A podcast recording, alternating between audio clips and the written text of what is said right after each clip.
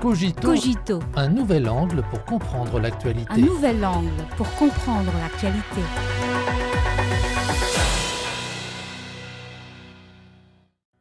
Bienvenue à Cogito.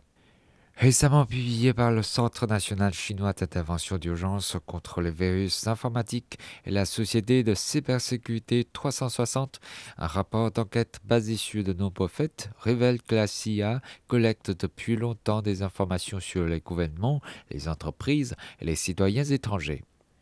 Ce n'est pas tout. L'enquête révèle également que l'agence américaine mène secrètement des révolutions pacifiques et des révolutions de couleur, ainsi que des activités d'espionnage dans le monde entier. Preuve que les États-Unis sont un empire de hackers amplement mérité.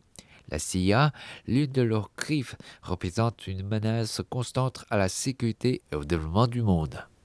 Après la fin de la guerre froide, les États-Unis ont eu les yeux tournés vers l'Internet afin de consolider leur hégémonie unipolaire.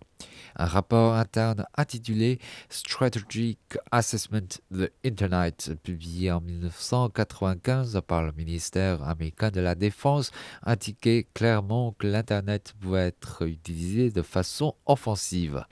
Au XXIe siècle, grâce aux efforts incessants des administrations américaines successives, les États-Unis ont développé une stratégie du cyberespace nettement offensive.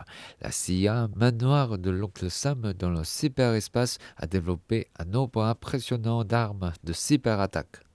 En mars 2017, le site web Wikileaks a révélé 8716 documents secrets provenant prétendument du centre de cyberintelligence de la CIA, couvrant les techniques d'attaque de ces équipes de pirates informatiques, les noms de code pour les opérations d'attaque, les spécifications techniques des outils d'attaque et bien plus encore. Wikileaks désigne les documents en question sous le nom de Volt 7. En 2020, la société chinoise 360 a découvert de manière indépendante un groupe euh, APD jamais exposé auparavant qui se consacre à des cyberattaques et cyberespionnage contre la Chine et ses pays amis. Il existe des preuves que ce groupe utilise des cyberarmes liées au Volt 7.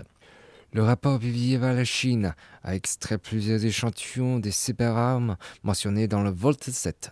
Une analyse empirique a permis de constater que les cyberarmes américaines ont couvert presque tous les actifs de l'Internet et de l'ITO dans le monde entier et peuvent contrôler les réseaux d'autres pays et voler des données importantes et sensibles d'autres pays à tout moment et en tout lieu.